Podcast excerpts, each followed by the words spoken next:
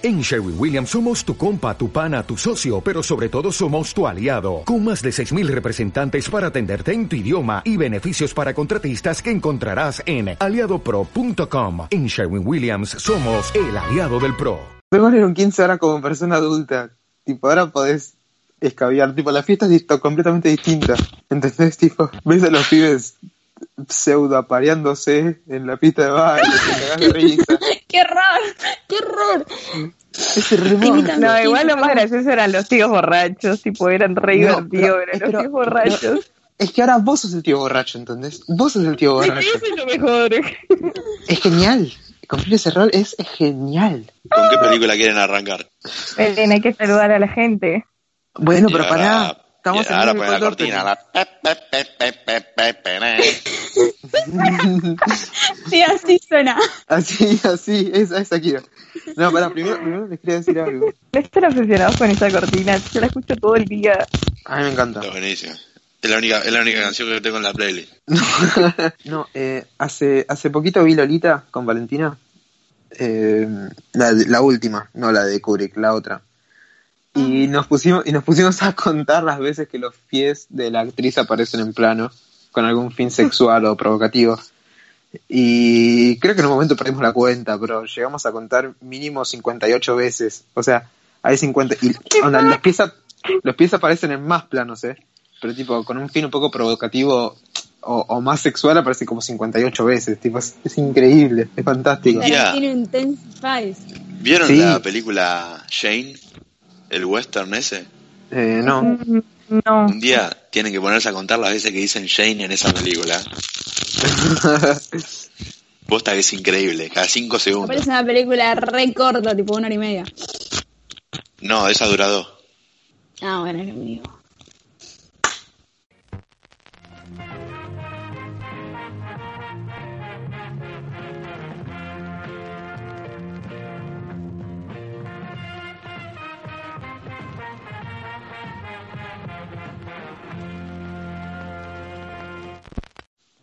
Buenos días, buenas tardes, buenas noches, o cuando sea que estén escuchando este podcast, y bienvenidos a Podcast Paradiso, el otro podcast de cine. Eh, mi nombre es Facu y me encuentro con los mismos integrantes de siempre, con Celu, Ligüe y Martina. Hoy les vamos a acercar tres películas y vamos a arrancar por La Bruja. En el capítulo pasado habíamos hablado eh, de esta película por encima, ya que habíamos tocado la otra obra del director, de Robert Eggers, y, y nos prometimos ver su ópera prima, su primera película, para conversarla en este, en este capítulo. Eh, ¿A alguno le gustaría introducirla en especial? ¿O, o vamos, vamos haciendo un ping pong y vemos que va saliendo? Voy a decir Ping-pong. nada más que me gustó bastante. Ok, bueno. no me gusta tu reseña, bebé. Al gustó bastante. Con esto es suficiente, listo. Cerramos el capítulo por acá. Espero que les haya gustado el podcast de hoy. bueno, eh, ¿Cuántas versiones de la canción había en un solo capítulo? Marcos, cántala también, cántala. No, man, no voy a pasar vergüenza con ustedes. ella, ella no se va a exponer a eso. Ella es consciente. Solamente los hombres tienen tal impunidad. ella tiene una imagen pública que mantener. Yo juego al LOL. ¿Qué imagen pública voy a mantener? Juego al LOL. bueno. Composure. La, la Bruja es una película que transcurre en 1600, protagonizada por una, una, una familia de pilgrims, una familia de, de granjeros, que no lo explican bien, pero como que los echan de su aldea, eh, a la que- como que los echan de la aldea a la comunidad a la que pertenecían porque habían hecho alguna... eh, habían cometido algún pecado, algo por el estilo, como que Claro, la película empieza con... media rara. No, la película empieza como el, el- el sacerdote de la, de la aldea, como que los está juzgando y los termina echando. Y, Yo y se van como. que lo juzgaban por predicar eh, tipo la brujería y ellos intentaban explicar que no predicaban la brujería, sino que llevaban su cristianismo de una forma diferente, que es más o menos Claro. lo mismo, ¿no? Pero eh, al fin y al cabo los terminan echando por ese motivo. Los terminan, lo- los echan de la aldea eh, por predicar el cristianismo de otra forma. Y se, se terminan instalando a las a laderas de un bosque medio extraño. Que eso. Bueno, ¿cómo, cómo vamos haciendo? Yo diría, paremos acá. Tipo, la trama la dejamos hasta acá. Yo Bueno, estaría ¿no? dispuesto igual a hacer spoilers, pero vamos a avisar cuando los empezamos a hacer. Pero vamos, vamos a ir analizando pun- puntitos. ¿Quién, quién le gustaría analizar primero? Yo, yo tengo uno que quiero hablar del bosque en especial, que me pareció fantástico cómo desarrollaron eso, pero no sé si alguno quiere tocar algún punto en especial que le gustaría. Depresivo que tenía. Sí, bueno, para mí el, el bosque es un personaje más de la película. Cada plano donde, donde aparece el bosque se devora el plano, es increíble. O sea, el, el- el bosque genera un ambiente opresivo terrible. Tipo, no, no, no- es como no es como en el laberinto del fauno, el laberinto que tipo es una atmósfera tipo que está, está buena, como, como apoya la trama y todo. Pero para mí el, el bosque, o sea, está con- constantemente amenazando y devorándose a la familia. Tipo, en cada vez que aparece en un plano es increíble. No sé si a usted le dio esa misma sensación. Sí, Eh, sí. Es que para mí no es más en sí como que, rep- como vos decís, como que representa un personaje, pero sino que te da esa simbología o esa sensación constante de que ahí está el mal y que de ahí proviene todo lo que Exacto. ater- Exacto. Bueno, todo o, lo que o- genera o sea, terror dentro de la familia. O sea, es como Claro. un, un ente que te genera frustración, o sea. Bueno, a eso es un ente. No me refiero a que es un personaje literal. No es que, no es que alguien hizo del, ar- del, del bosque, que, que es un caso. Bueno, sí. Pero tipo, no sé, es, es como en el hotel en The Shining. O sea, alteran a las personas que están adentro, interactúan con las personas que están adentro. Sí, tipo, constantemente que el bosque está llamando a la familia para que se metan y la familia lo termina haciendo. por eso es como que no es no hay como un antagonista claro en la película.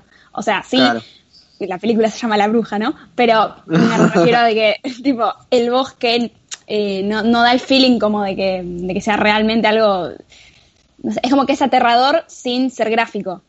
¿Entendés? Claro.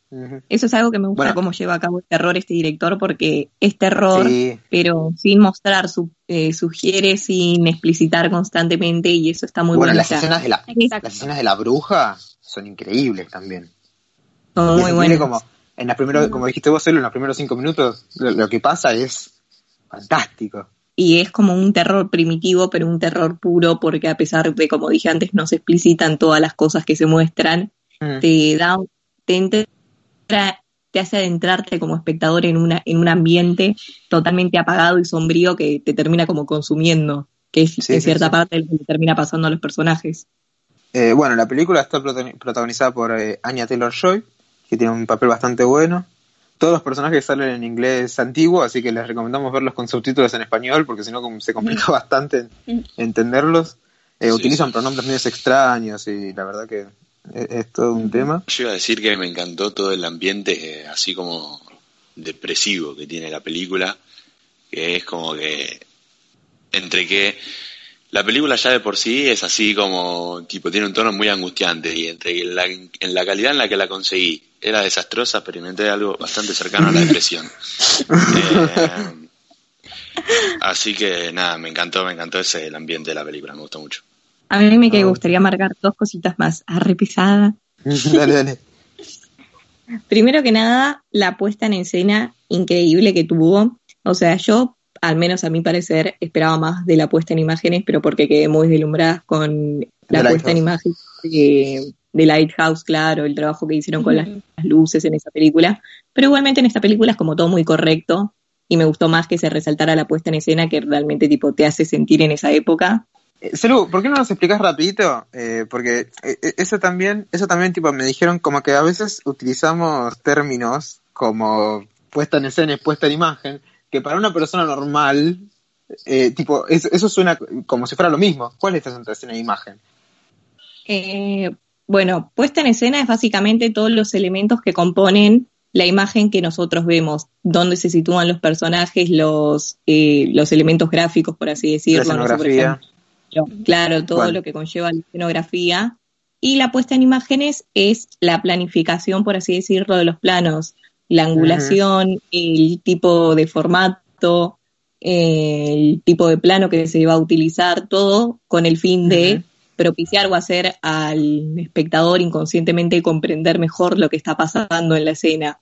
O sea, no sé, por ejemplo, en las películas de terror, los, las los planos contrapicados o picados, tengo una sensación de, va a generar dentro del cerebro una psicología que es diferente a la de si el plano fuese a nivel o no sé, por ejemplo, los, plan, los primeros planos son más sentimentales, los planos generales son más informativos, y de esa Claro, forma se va jugando con la cámara para generar diferentes situaciones. Los primeros planos son los que eh, coloquialmente hacen zoom a la cara de los personajes normalmente, que son más expresivos porque justamente aumenta el, el énfasis en las expresiones de los personajes.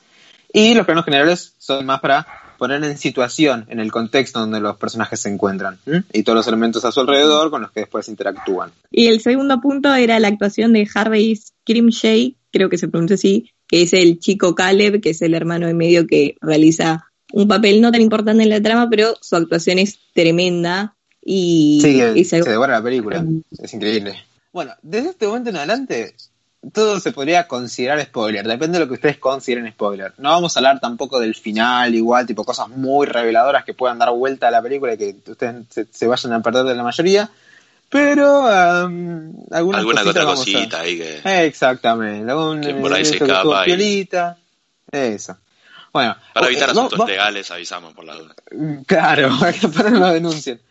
Vamos a hilar con lo último que dijo Celu de Caleb, que la verdad sí, la actuación del pie es impresionante. Cuando, cuando está exorcizado y parece como si el diablo mismo se lo estuviera cogiendo, o por lo menos a mí me pareció eso. O estaba gimiendo el pibe. Tipo, es buenísimo, es buenísimo, es buenísimo. Da igual sí, todos actúan bien, todos actúan bien. Lo- lo- los dos pendejitos, eh, ¿cómo eran? Eh, Jonas y... ¿Cómo es la nena? y Messi. Messi. y Messi. Eh, no, no, no, también son insoportables, pero actúan No, todos no, muy bien. infumables, ¿eh? Son, pero actúan todos muy bien. No veía la hora Eh. que se lleven a Messi, boludo. bueno, cuestión, porque no explicamos cuál es el, el- el plot de la película igual. En, en el bosque, al parecer, hay alguna energía extraña que eh, empieza llevándose al bebé de la familia. La familia está integrada por eh, los padres, eh, Anya Taylor Joy, que es la hermana mano- eh, mayor, le sigue Caleb, después dos eh, mellizos, que son eh, Jonas y Messi, y después un nene, que creo que era Samuel, ¿no? Un bebé, que era recién nacido. Sí, Samuel, Samuel. Sí. Samuel. Bueno, en una escena, Anya Taylor Joy está, eh, Thomasin, que es, es el nombre del personaje, está jugando con el nene y el nene desaparece. Recordemos que es un bebé, pero bueno, desaparece. Y al parecer el bosque se lo tragó. Y bueno, empiezan, empiezan a, a- a- a hablar de que puede que haya una bruja. Y la, la familia al principio está un poco resiliente a creer que pueda haber una fuerza sobrenatural. Pero después empiezan a pasar más cosas y se terminan convenciendo. Y como que Thomasin queda ahí como en el ojo de la tormenta. Que ahí Claro. como que la familia empieza a desconfiar mucho de ella porque siempre que pasaba algo malo ella estaba cerca, entonces era como que la empezaban a mirar de reojo, digamos. Bueno, de- debo confesar algo que no sé si estoy orgulloso de lo que voy a confesar o no. Pero cuando, cuando Thomasin, cuando Thomasin le empieza a confesar, vale, confiesa, hace- eh, está como actuando de que es la bruja y la empieza a, a perseguir a Messi. Que, que, que- que le empieza a decir, sí, yo soy la bruja, no sé qué. A mí, un poquitito, esa escena me calentó. Tengo que admitirlo. Me, me- me pareció fantástica. Yo dije, uy, estoy viendo el amor de mi vida. Ay, por ¿Lo podemos Dios. denunciar? No, no es denunciar, al contrario, es, un- es algo hermoso, esa escena es excelente. Y bueno, eh, cuan- eh, como Caleb todo el tiempo se está... que digas que no sé, mira hentai. No, nada que- no, no, pero es, es un- es un- me, me, me encendí artísticamente. Sí, ok, ok, aclaremos. Una linda manera de decirlo. Me, ence- me enseñó, me, me encendí artísticamente, claro, me encendió con su actuación. Va- hay que Eh. aclarar eso porque como hay una, una niña de cuatro años en el medio de la escena se puede malinterpretar. Pero, no. No, no, no, yo, yo- a, mí me, me, me encendió Anya Taylor Joy, la nena no, obvio. Ay, por Dios, ¿por qué me aclarar eso? Eso lo hace peor. bueno, la, la dirección, la dirección de los planos de cuando Caleb mira a Thomasin es excelente también. Que siempre es un plano a las tetas o al escote. Tipo, no sé si se dieron cuenta de eso. Pero como que Caleb la traía un poquito la hermana. Sí, sí, exacto. Bastante, bastante incómodo me ponían esos planos. Es- Sí, a mí también, man. Es que igual eso, tipo, yo tipo los tomé como parte de lo que sería el desenlace de, de Caleb, o sea, Sí, sí, era obvio. como que sí. entrando Obvio, toda obvio. su libertad y termina muriendo como totalmente excitado, tipo, ay, qué Sí. horror. Y bueno, la, Sí, bueno, sí, esa spoiler, escena es tremenda. ¿no? De acá en adelante ya son spoilers. Cuando Caleb se pierde en el bosque y, y, y- y lo agarra la bruja, la bruja lo agarra seduciéndose, se- seduciéndolo, que le come la boca. Claro. Exacto. Aparte, no sé si se dieron cuenta, pero, bueno, sí, seguro se dieron cuenta, pero vieron que es como que la bruja se va transformando en la debilidad o tentación, ponerle de cada Claro. personaje. Va tomando sí, forma claro. como para atraerlos. Bueno, que tipo, eh, eh, la, la bruja es el conejo también, que el padre intenta cazar, ¿no? Eh, Igual me gustaría averiguar más por qué tipo hacen tipo simbología con un conejo tipo. Yo en alguna de la gran mayoría de las películas de terror que vi nunca vi que asociaran algo de terror con una Y de Rabbit Hole, pues, de Rabbit Hole, el, el, el, el, el túnel del conejo. Acordate que el Caleb, cuando se mete, cuando va a llegar a donde está la casa de la bruja, se mete como por unas enredaderas, como por un Sí, montón de sí, sí. ramas. Y para mí es eso, tipo como Alicia que se mete en el túnel del conejo. Me parece que tipo ¿Sabes viene, viene desde antes eso. Me hizo recordar esa escena, Alicia. Es más, lo estaba viendo con mi hermano y mi hermano me dijo, Alicia. claro, no, sí, para, mí va hecho por ahí. analogía, no había hecho esa analogía, pero puede ser. Para mí vamos por ahí. Recordemos, le- les recordamos que apenas empieza la película, dice, o era al final, no me acuerdo, dice que está mayormente inspirada en el folclore británico, relacionado, bueno, a esta época y las brujas, y que, que- que está basada en algunos diarios de personas que escribieron eh, supuestos encuentros con brujas. Eh, Y muchos diálogos están extraídos de esas leyendas. Eso, muchos diálogos están extraídos de esas leyendas, es verdad. Nada, la, la familia se empieza a desmoronar, se, se van muriendo de a poco, y, llega un momento La familia como que terminan enloqueciendo todos porque se genera como un clima de desconfianza total entre todos con todos y como que eh, todos se terminan volviendo locos, básicamente, eso es lo que pasa. Claro, sí, bueno, y, al espectador te hace dudar todo el tiempo de quién mierda es la bruja. Porque obviamente empiezan a dudar Claro. entre ellos. Es Thomas sin la bruja, es Jonas y, y Messi la bruja. Pero bueno, va- vamos a esto. El, el- en el momento en el que Caleb muere, después de que sea eh, violado por el diablo, de alguna forma, el padre decide encerrar en un cobertizo a Thomasin con los dos mellizos. Hasta, y les dice, no van a salir hasta que ustedes decidan quién es la bruja. Bueno, en una, en una noche tormentosa, eh, la bruja aparece, destruye todo el cobertizo. Mm, No, se sabe qué pasa con Claro, esta en exacto. realidad. Claro, no te muestran. Ay, no, pero no quiero contar lo hace todo esto, el ¿no? papá. Claro, lo hace bosta el papá. Pero ¿quién lo hace bosta el papá? Ese es el tema. El que hace bosta el papá es la cabrita negra con la que jugaban los dos mellizos toda la película bajo el nombre de Black Phillip. Y nos terminamos enterando de que la- Black Phillip es literalmente el diablo.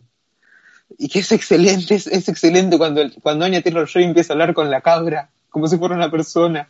Ay, por Dios, es Y- excelente esta Y la película. voz que tenía, man. No, no, no, es buenísimo, es buenísimo. No, Y no, bueno, sí. la, la escena final de todas las brujas bailando alrededor de la hoguera, ay, qué buena escena, parece un cuadro, parece, parece, un, parece una pintura negra de, de Goya, es excelente, me encanta. Pero no, sí, sí, la verdad, tipo, la, la película a mí me, me dejó muy buenas sensaciones, bueno, no, no buenas sensaciones, me dejó sensaciones horribles, pero digo, me pareció una película fantástica. Sí, sí, gran peli, gran peli. Aparte, Me parece Recordemos buena, que la pero primera película. Claro, Claro, para hacer es la su ópera prima. obra prima Sí, sí, tal cual. No, sí, sí, sí, la verdad, es- por ser su primera película, es ex- bah, por ser su primera película, no. Es su primera película, punto, es excelente. Tipo, no es por ser su primera película, está bastante bien. No, es una película fantástica.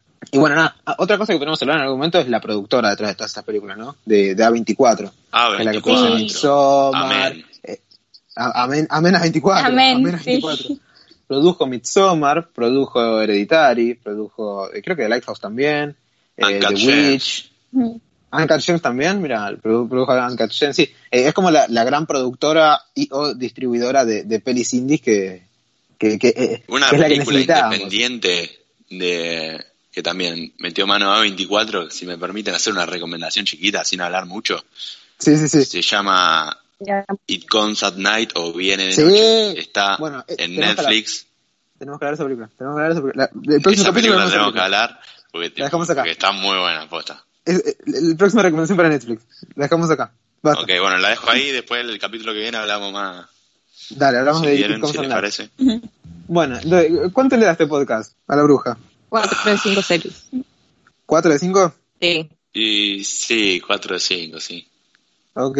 ¿Martu? Un poquito más. Un poquito más, ¿no? tipo, Sí, a mí también. Sí. Yo pondría también, un poquito un 4.4. Me Ahí está, gustó a mí me gustó un poco más. Mucho, la verdad. Bueno, va- vamos a dejarlo, vamos a dejarlo en 4.4 de 5. Pu- Puntuación global. The Witch. Me Me parece re que mal los promedios. No, sí, o sea, básicamente agarraste y dijiste, no, lo que, lo que pienso yo, este es el global. bueno, no, vamos a hacer cuatro. Esto es Vamos a una monarquía, chicos. Acá no existe la democracia. Cu- cu- cu- cuatro de cinco paradisos. Vamos, vamos a dejarlo ahí. Vamos a dejarlo en cuatro. Bueno, pero eh, sepan que a mí me el 4.1. cuatro. 4.1. Bueno, 4.1. Redondeamos 4.3. 5 de 5. Redondeamos. Poné la musiquita. Bueno, cuestión. The Witch, la bruja, recomendadísima. Vamos a pasar a nuestra siguiente película, que esta es un poquito más... Es un poco más relajada, es como más, más tranqui. No sé si relajada, pero más alegre seguro. Claro, sí, bueno, no sé si relajada, y eso está bueno. Eso está bueno. El podcast pasado yo puse mi pizquita punk recomendando Mandy. Esta vez la pizquita punk la ponemos entre todos y vamos a hablar de Scott Pilgrim versus los exes de eh, Ramona Flowers. Un título horrible ese. Es hermoso, a mí me encanta. Bueno, vamos a empezar eh, aclarando que esta película eh, está basada en un cómic escrito por un chabón que ahora no me acuerdo, pero creo que es británico o canadiense, no creo que es canadiense, no me acuerdo, no importa, a nadie le importa ese chabón. Eh, un cómic que igual está bastante bueno y dirigida por Edgar Wright, un gran director Tipazo. que me gusta bastante, un tipazo que dirigió Baby Driver, que creo que fue su última película, dirigió Hot Fuzz, dirigió Shaun of the Dead, eh, todas películas con una dirección de sonido perfecta y un montaje increíble. Eh, ha- había dirigido un- unas más, bueno, eh, y no me acuerdo si había, creo que había dirigido unas más. Pero bueno, sí, cuestión. sí, tiene un par más, pero bueno, no importa, no viene al caso. Bueno, claro, este chabón británico tiene un, tiene una buena, un, un buen historial en sus películas. eh, y, y bueno, Scott Pilgrim obviamente no decepciona. Se nota mucho que es una película que es como un caprichito, que, que está hecha para gente en específico, tal vez no está abierta a todo el mundo. No porque es una película compleja, sino porque es muy basura y es consciente de que es basura. Desde los efectos especiales hasta cuestiones que la hacen hermosa, igual, la hacen ultra apreciable. La Sí, película sí. trata de... Dime, dime. Es, es una. Es como que está eh, hecha así como. medio como una especie de cosa sin sentido, pero adrede. No, no es casualidad. claro. Sí. Es un juego. La película es un juego, es un constante juego. La película juega, juega Es un, es un juego, de un videojuego, literalmente. Sí, sí, sí. Literal. Literal. Literal. Bueno, la película trata de Scott Pilgrim, un chico que hace poco terminó con su novia, que lo dejó para irse a, mm, a Nueva York, creo que era, que se había ido, para perseguir su carrera musical, y queda sumido en una depresión bastante fuerte, hasta que se encuentra con un personaje muy peculiar que se llama Ramona Flowers, que es una chica así muy edgy, con los pelos de colores, así que me- medio punky, todo lo que le gustaría a cualquier persona como yo. Y desde que llega esta chica a la vida del- de nuestro protagonista, todo empieza a cambiar, todo, todo se convierte en una cosa bastante bizarra, que igual el, el mundo dentro de la película como que lo acepta bastante, no se extrañan de que algunos personajes vuelen y tiran fuego. Es como que todo está bastante naturalizado dentro. Pero bueno, desde que aparece esta chica y ellos empiezan a salir, ella le dice que para poder salir de forma completa debe derrotar a sus siete exes. Nunca dice exnovio, siempre dice exes. Que bueno, eso es, eso es un hermoso plot que tiene la película. Nada, no, esta, esta no tiene mucho para spoilear. Es como una película, es una película muy punk, tiene una banda sonora original increíble. Los títulos te lo presentan con una canción punk hecha por la misma banda, o sea, es, es- es muy linda y los efectos especiales son de jueguitos. Es como para pasarla bien. No sé, Sí, ustedes. ¿No sí, a mí me encantó. Las películas así, como ya dije muchas veces, las películas que son extrañas son las que más me gustan. Y, y, y esta, la verdad, que es- eh, cuando la vi no entendía nada. Sinceramente no entendía nada. Me parecía una película normal y después sale- cae un chabón volando, tirando bombas y yo no... no- Vestido de bucanero, o sea. sí. Pero bueno, si se Yo- quieren entretener, gran película. Sí, Martu, perdón. No, no, sí. Eh, que yo estaba, la puse un día en Netflix, porque está en Netflix, eh, a la noche buscando una película, tipo una comedia tranqui, así para pasarla bien, y me encontré con la, o sea, es una, es un peliculón, es excelente. Me encantó, aparte es súper eléctrica, tipo, no Sí, para en ningún cual. momento, tipo, no te deja procesar lo que está pasando. Tal cual. Es, es Es verdad. excelente, a mí me encantó. No, no, no me lo Es verdad, esperaba. verdad. Aparte, amor a Michael Cera, tipo. O Sí, Cera, no bueno, Michael Cera verdad. Michael Cera es un rey, yo lo amo. Y ahora Eh. hay que liberar a la bestia celeste. Hay que liberar a la bestia. Celeste. ¿A vos te gustó la peli? ¿no? Ahí viene la rompehuevos que no le gusta nada. ¿A vos- a vos A te mí particularmente, ¿A vos te gustó, digo? mm, es que no me gusta ni me disgusta la película. O sea, la película es entretenida, es fácil de ver porque tipo te llama la atención, tanto sea como el montaje visualmente es muy atractiva, pero es como que la película no, siento que, como dijiste vos en un principio, no es como una crítica en sí, pero es como muy cerrada o dirigida a determinado público, dirigida Sí, sí, a toda la verdad. gente que consume videojuegos, eh, que lee cómics como para entender más o menos los planos, eh, que escucha música indie. Y no sé, por ejemplo, yo que no, no juego un videojuego nunca en mi vida y la única historieta que leí en mi vida fue el, el Eternauta, era como... Sí, para, Ah. perdón, para empezar le decís Sí. videojuegos en vez de jueguitos. Eso, eso ya habla mucho. Que le hayas dicho videojuegos en vez de jueguitos. o sea, la película es entretenida y no es tipo la oda a la cinematografía, pero Sí, es obvio, entretenida ver, es una película cómica, es bastante divertida, pero es como que no es lo mío. No, pero eh, claro, obvio, tal cual. O sea, no, no esperen, no esperen una obra cinematográfica. El tema es que, Hitchcockiana. qué sé yo, es el estilo de la película, tipo, tampoco la película apuntaba a ser una, obra- una, Tal cual. una genialidad. Claro, tipo, obvio. Mm. el objetivo de la película el- está cumplido, tipo, ser una película así extraña, entretenida, bastante simple, eh, y ahí está, salió eso, Sí, sí, sí, y está sí. muy bueno, a mí, a me parece. La verdad es como A mí digo, lo- sí, tipo, sí. Ah, no, de que a mí lo que me pareció es que tipo es una película literalmente dirigida para el entretenimiento, tipo no es una película para pensar, pero me pareció bastante original, en- en- no sé, es como que muy distinta al resto de películas que vi, así tipo que ese también fin. Sí, sí, sí, tiene su propio estilo. Eso no se lo puede sacar Exacto. nadie. La película tiene su propio estilo, está hecha con Ah, mucho corazón. Creo que, es más, creo que Edgar Wright escribió el guion, la produjo, la editó y la dirigió. O sea, el, el chabón es su proyecto y lo amó y lo crió como su hijo. Tipo, dice Edgar Wright por todos lados esa película. Y, y no, sí, no, tiene un montaje hermoso. La banda sonora original de la película es preciosa también. Tipo, está en, está en Spotify. Cuando termine la película, van a ver los créditos, van a sacar Netflix y van a ir a Spotify a escuchar la banda porque no se van a poder sacar las canciones de la cabeza. O sea, son increíbles. A mí la verdad me encanta. Pero bueno, sí, igual yo tengo un re especial cariño a esa película por X motivos. Eh, pero no, sí, tipo, es, es hermosa. Igual me parece que esta no conviene darle punto. Gente tiene sentimientos por la película de niños diferentes. Pelotudo. No me, mira, mira, me voy a callar. Adelante de Mejor. los escuchantes, no. Los Bueno. escuchantes. bueno, me parece que no conviene darle puntuación a esto porque Celeste le va a bajar el promedio, así que vamos a decir recomendadísimo y vamos a pasar directamente a Netflix. ¿Cuánto que yo le daría a la película? Un 2,5. No, le daría un 3, 3 estrellas. Muy bien. Bueno, muy bien, muy bien. Bueno, entonces va- vamos a dejarlo en un 3,7 porque yo creo que nosotros tres le pondríamos 4, ¿no? No, yo cuatro no, pero, eh, nada, pero igual, tipo, t- 3.5 le doy. Onda, porque tienen, porque a mí no me parece que está al nivel de, de la bruja, ponele, ¿entendés? No, Tipo, más allá de que sean obvio. cosas que no se pueden comparar. ¿entendés? Claro, bueno, si yo, sí, si yo a la bruja le di 4, no le, no le... Claro, claro. Pero es algo personal igual, es según los gustos de cada uno. Es mi Sí, caso. no, igual sí, es, es, es, es un tema puntuar películas así, ¿viste? Porque cada uno tiene sus objetivos distintos. Por ejemplo, me pones Transformers. Por eso. Uno, uno, un CGI precioso, hermoso, revívido, todo. ¿Qué sé yo? ¿Cómo lo puntúas en comparación a la bruja? Y en presupuesto y en efectos especiales, Transformers se la coge la bruja. Porque después en lo que es una película de arte, Transformers no hace nada. Claro, o sea, también hay que delimitar Exacto, mucho por ¿no? de las películas. Claro. No hay punto en comparación de ninguna de las dos. Bueno, ¿y vos, Martu? No, igual yo le pongo un 4, a mí me re gustó. Bien, reina. ¡Uh! Bueno, sí, vamos a dejarlo en un, un 3,7. Y, y- y- Scott Pilgrim, recomendadísima, menos por Celis. Sí, sí, recomendada, recomendada.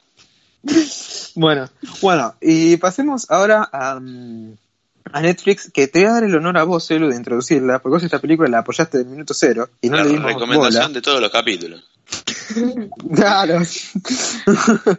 Eh, y, y no le dimos bola hasta que Liwe la vio y dijo, esta película es increíble y no me quedó otra que verla, me había obligado a verla. Y, y bueno, nada, Celu, introducirnos a la peli, porfa. Bueno, la película que traigo hoy otra vez para las sugerencias Netflix es Raw o Crudo en su traducción a- al español de Julia Ducournau. Es una película francesa que trata sobre una chica que, al que es- fue toda su vida vegetariana y al comenzar la universidad para veterinaria tiene una iniciación tipo que le hacen hacer los grupos mayores en el que tiene que comer carne cruda, tiene que comer el hígado de un conejo si no recuerdo mal, lo cual es bastante asqueroso. Sí. Y a Crudo, partir de eso, ¿no? claro, y a partir de eso la chica no puede parar su instinto o su sentimiento, su deseo profundo de comer carne, pero no necesariamente tiene que ser carne animal, sino que se desvía más a la carne humana y es como que la película va a hacer hincapié en todos los, sentimientos que ella tiene. O sea, más que nada es una película gore, pero no es tan gore en sí porque no te muestran tantas escenas en sí de canibalismo, sino que te muestra más la actitud o cómo se va desarrollando toda su parte cognitiva de su deseo impulsivo Hmm. de querer comer carne constantemente. O sea, Sí, a mí sí. la, pe- la película me gustó un montón porque es como que la película que te incomoda, te hace sentir muy incómodo, pero lo hace con una, ele- una elegancia tal que es como que hasta el punto que no, no te genera, te genera rechazo en sí, pero no te genera tanto rechazo eh, el hecho de que disfrute tanto de, de comer humano, de comerse un humano, por el hecho de que lo acompaña con una música tan poética y con planos tan lindos que hasta Mm. parece como placentero, por así decirlo. Y otras acciones que hace ella en sí, el personaje de ella es como un personaje bastante como asqueroso en sí, por así decirlo. Sí, es sí, como bastante que todo le asco, que no se relaciona con nadie, que mm, es bastante cerrada, egocéntrica. sí. Sí, 20 minutos después de la Y- película se está comiendo a alguien. Claro, 20 minutos después de las películas como que rompes toda esa estructura que tiene ella y empieza a rebosar de impulsos que tiene, que tipo también se ve como crítica social a, a la transición de la adolescencia y a la madurez de todos los, de la- del control que tenía la familia por sobre ella. Sí, es verdad, es verdad eso. Bueno, Yo no ya estoy están tan... de- escuchando que la película es una locura. Tipo, la, Sí. tipo lo es, es extrañísima, pero es, es algo, tiene partes verdaderamente asquerosas. Sí, yo no estoy tan de acuerdo en eso de que maneja las cosas con elegancia, pero no en un mal sentido. Tipo, a ver, Celo ya contó la trama, tipo, el, el- el plot un poco, así que vamos a ir directamente a spoilers, así que de acá en adelante todo es spoiler, eh, o depende de cómo lo consideren ustedes, ¿no? Pero la mayoría de las cosas son spoilers. Cuando ella come el hígado y tiene su reacción alérgica y tiene todo el cuerpo brotado, pero Mm. tipo con ronchas enormes, eso para mí no es tan elegante. Y que se rasca y escuchás el sonido saliendo de tu televisor de Ah, cómo hace la piel con las uñas. Pocas veces me sentí tan incómoda viendo una esa escena. escena es excelente. Bueno, eso, me eso es empecé a yo. Sí, sí, sí. Es que no, es, es horrible. Yo tipo la miraba porque me Aparte encantaba. se arrancaba con las uñas. Por eso, es muy fuerte. Bueno, eso, eso es un concepto que se llama body, body horror, que es eh, terror expresado sobre el cuerpo de los personajes. Que normalmente Cronenberg, que es un director que eh, hizo toda, se dedicó toda su carrera al cine de terror, lo hacía de afuera hacia adentro. O sea, la, la expresión del, del terror estaba en la parte de afuera. Pero esta película lo agarra y lo da vuelta y lo hace de adentro hacia afuera. En donde ella come el, el hígado podrido, o bueno, podrido no, el, el hígado crudo, y genera la reacción alérgica, y de adentro hacia afuera se empieza a transformar en, un, en esta especie de, de- no de monstruo, pero eh, este- esta sensación de incomodidad y... Una. Claro, y, y, eh, eh, esta sensación grotesca que te da de cuando ella se rasca, y para mí no es tan elegante porque Gore tiene, eh, cuando, ella- cuando empieza a comerse su pelo y lo termina vomitando, Mm, como que- Es, es que, Mm. por ejemplo, refiriendo a la escena del pelo que vos decís, a mí en particular me dio mucho más asco la escena en la que vomita el pelo, que no sé, por ahí es asqueroso, y, pero no, no tiene comparación con la elegancia que tiene cuando se está comiendo el dedo de la hermana, por ejemplo, cuando ves que se come Ah, el dedo bueno, de la hermana sí, que la eso es acompaña, es, como que la escena es mucho más placentera de ver, mucho menos sí, sí, tal cual, incómoda tal cual. cuando se pone a vomitar su pelo. Sí, sí, ahí tenés razón, Sí. ahí tenés razón. Pero yo no lo yo no la definiría en su totalidad como elegante. Esa escena sí es hermosa, tipo, sentís vos el placer de estar comiéndote un dedo por el, por el plan y la música y la ambientación que genera. Pero bueno, ya que tocaste este tema, la hermana no, no, no genera ninguna eh, desviación caníbal hasta que accidentalmente le corta un dedo a, a su hermana mientras estaba haciendo el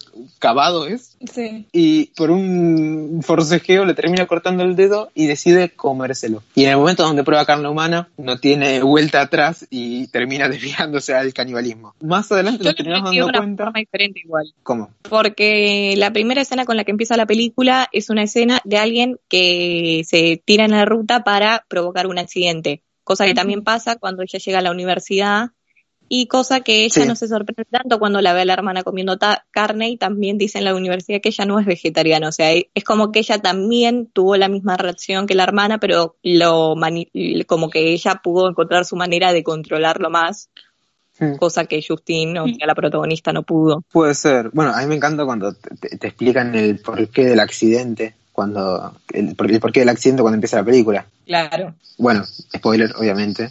La, la- la hermana de Justine consigue mantener su apetito saciado porque de vez en cuando se abalanza adelante de autos en una auto, en una ruta, los hace chocar y se comen los cadáveres. Y es fantástico, es excelente. Una Algunos- cosa que me gustó mucho de la película es como la directora logra me- hacerte mezclar los sentimientos de placer con a su vez sus sentimientos de- del placer perverso que tiene comer carne por medio de esa escena en la que está viendo al amigo jugar, eh, que ella tiene sentimientos por él sabiendo que él tiene una orientación sexual totalmente diferente, pero lo mira de una forma tan perversa y tiene tantos sentimientos oscuros para con Sí, él. no sabes, no sabes si se lo quiere coger, si lo quiere comer, es como... Claro, exactamente. Termina siendo ambas en un momento. definido. Que encima la música, que es re brutal, acompaña tipo esa perversidad, pero al mismo tiempo placentera de la escena. Sí, sí, tal cual. Sí. Marto, ¿querés decir algo? No, yo estoy eh, impresionada. A mí, tipo, yo no pensé que me iba a gustar tanto. A mí me encantó la película.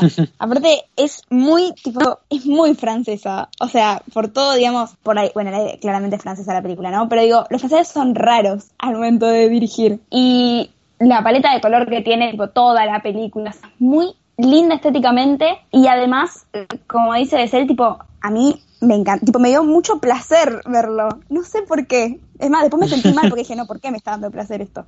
Pero Claro. realmente me, me encantó, o sea, me gustó mucho. Y todas las escenas, hasta las que eran tipo muy incómodas, que querías tipo apartar la vista, era como que no, las seguía viendo.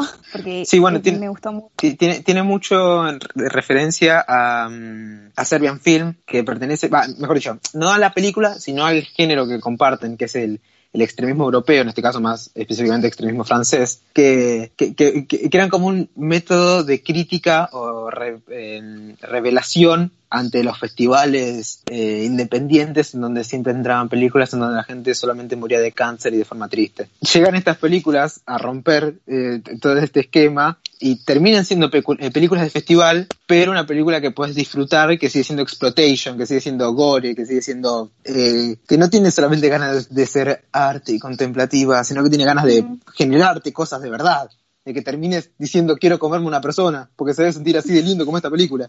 Sí, mal. Esta película ganó el premio Fipresi en Cannes cuando se presentó Sí. y eso que Ujú. le generó un montón de, por así decirlo, horror o disgusto a la gran mayoría de los espectadores Sí, que sí, la sí, gran tal cual, tal cual. mayoría la cara o se iban de... Ay, no ¿Sabes por qué? nombre. Porque son todos putos. To- todo lo- son todos putos. No se bancan una película, son todos putos. Ellos quieren que le ponga Manchester by the Sea. Ay, qué linda película. Me pones rojo, la puta que te parió. Son así. Son todos así. Bueno, Liu, ¿a vos qué te pareció? Eh, y también me, me, me pasó lo mismo que con Scott Pilgrim, pero en un sentido más, eh, o sea, no entendía lo que estaba viendo, pero de una manera distinta, no sé si me explico. Onda, Mm. porque obviamente no me generaron lo mismo las dos películas, porque son dos cosas totalmente distintas. Pero Sí. como que en Raw era como que tenían, tipo, por ejemplo, cuando arrancan, que estaba durmiendo en la habitación, o sea, cuando bien llega a la universidad, que está durmiendo ahí en la, lo más plácidamente, y entran a la, a la habitación, unos chabones todos enmascarados, le, le rompen todo y la, y la llevan a, a un lugar que es todo como una fiesta oculta, en- que no sé dónde. Sí, sí, todo muy turbio. Claro, ya desde ahí, ya de ahí dejé, dejé de entender lo que estaba pasando. Este, no, no sabía bien de qué me iba a encontrar. Y después, bueno, a medida que avanzó la película, vi de qué se trataba. se había sorprendido de igual manera. Porque Sí, la película arranca muy rápido. Tipo, a, lo- a los cinco minutos ya, ya, ya estás en la universidad, ya le están destrozando la habitación, ya se la están llevando. Arranca al toque la película. No, no, no, no, no, no, no se, no se traba con ninguna pelotudez, tipo, va directamente al grano, a ella comiéndose gente. O sea, es Sí. rápida, cortita y al pie. ¿Querés agregar algo Igual a pesar de que sea rápida, para mí la presentación de los personajes que hicieron estuvo bien, tipo, Ah, onda, no sé, por ejemplo, escena- No, tiene, no tiene muchas cosas criticables la película, es excelente. Lo digo como algo bueno, No. tipo. Si Ah, tenés que ver una película rápida, es, es una hora y media, eh, no, no, no, no es pesada y No, es divertida de ver, es entretenida de ver. O sea, debe ser divertidísima verla con alguien y verla con alguien impresionable, mejor todavía. Ver la escena de ella comiendo su pelo para y después vomitarlo y que salga y que la amiga le, dije, le diga, mirá que es más fácil si te metes los dedos. O sea, excelente. A mí lo otro que me gustó mucho de la película era tipo cómo juegan con el, el concepto tipo de que ponele, ella viene de una familia tipo devotamente vegetariana, va a estudiar tipo, vet- tipo veterinaria, no sé cómo, sí, veterinaria. Sí, sí, sí, veterinario. Y tipo todo el ritual de iniciación, tipo que es totalmente contrario, de, digamos, es como que se comen animales, Sí. por así decirlo, como, ¿entendés? Y es tipo, no, estás estudiando para ser veterinaria, flaca. Y así, Sí, sí, que sí. después ella es caníbal, entonces como que va como aumentando de a poco. A mí me re gustó. todo en esa universidad es muy extraño. Sí, sí. Y bueno, no, no se extrañan de que ellas dos coman, se, se- se estén mordiendo y arrancando pedazos cuando se pelean. O sea, todo es raro. Todo el ambiente es raro. Como que en, en ese universo esas cosas son normales, esas cosas pasan. Eh, que a mí, eh, eso sí, a veces tal vez son como algunos cabitos sueltos, como que no te los explican mucho, pero no te importa. Estás re di- disfrutando verla a ella arrancarle un pedazo de cachete a la hermana. O sea, son, son, son boludeces. Pero Claro. que a la película, la, a la película la verdad no, no que, que a la película no le juega en contra para nada eso, tipo, no, no, no te interesa eso. ¿Qué vas a decir, eh, No. Martu? Lo que a mí me había parecido que también era súper interesante la relación que tienen con la hermana, tipo vos que acabas de decir que le que se mordían el cachete y todo eso. Es como, literalmente parecen dos animalitos, o sea, fuera de joda, Sí. lobos, me dio esa impresión a mí. ¿Viste? Hay una Sí, sí. escena en la que cuando ellos están peleando afuera, eh, que en un momento como que las están separar y las agarran y hacen literalmente como cuando doman, Separan por perros. así decirlo, a un animal. Claro. Sí, exacto. Sí, sí, sí. Yo, ta- yo estaba pensando en eso. Y si no- ahora lo iba a decir, pero. No, no, sí, sí, esa parte es buenísima. Cuando están haciendo eso es buenísima.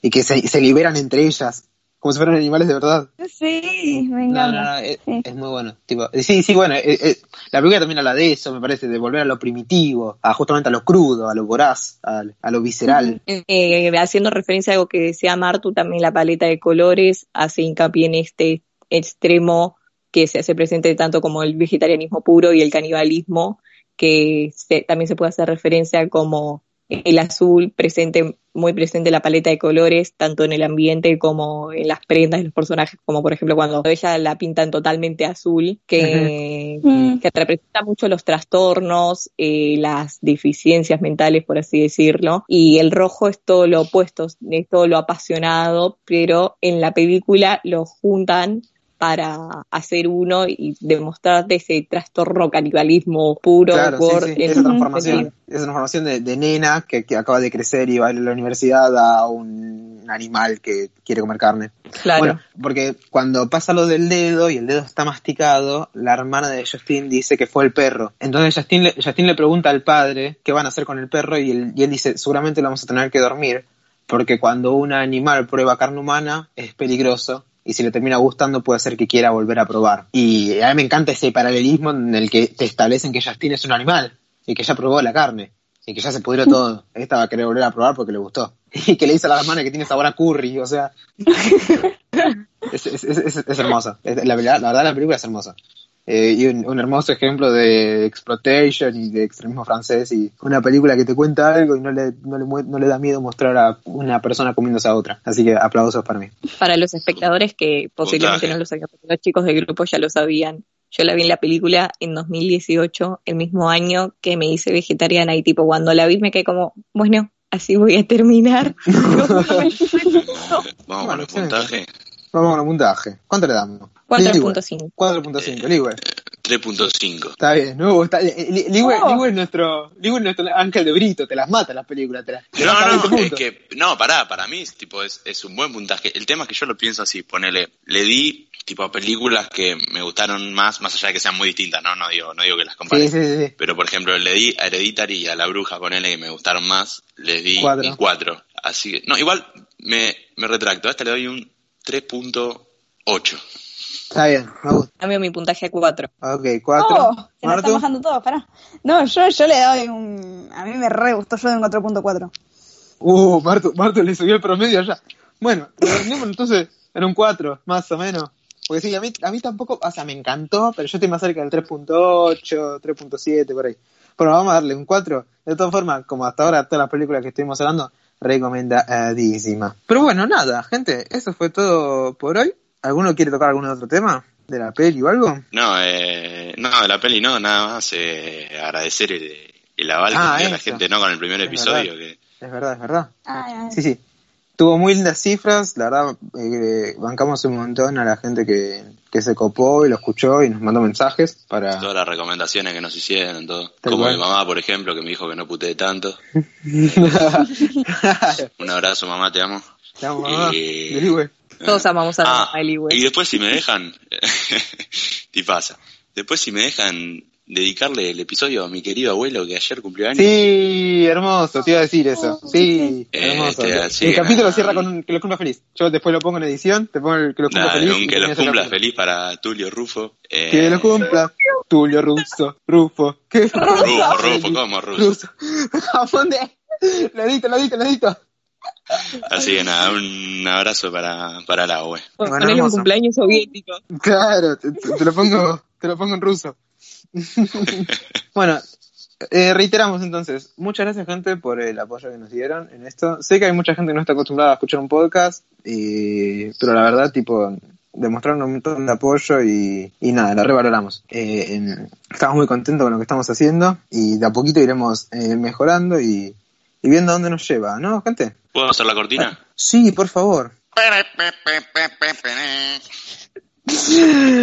Un beso, gente. Nos vemos la próxima. Hasta luego.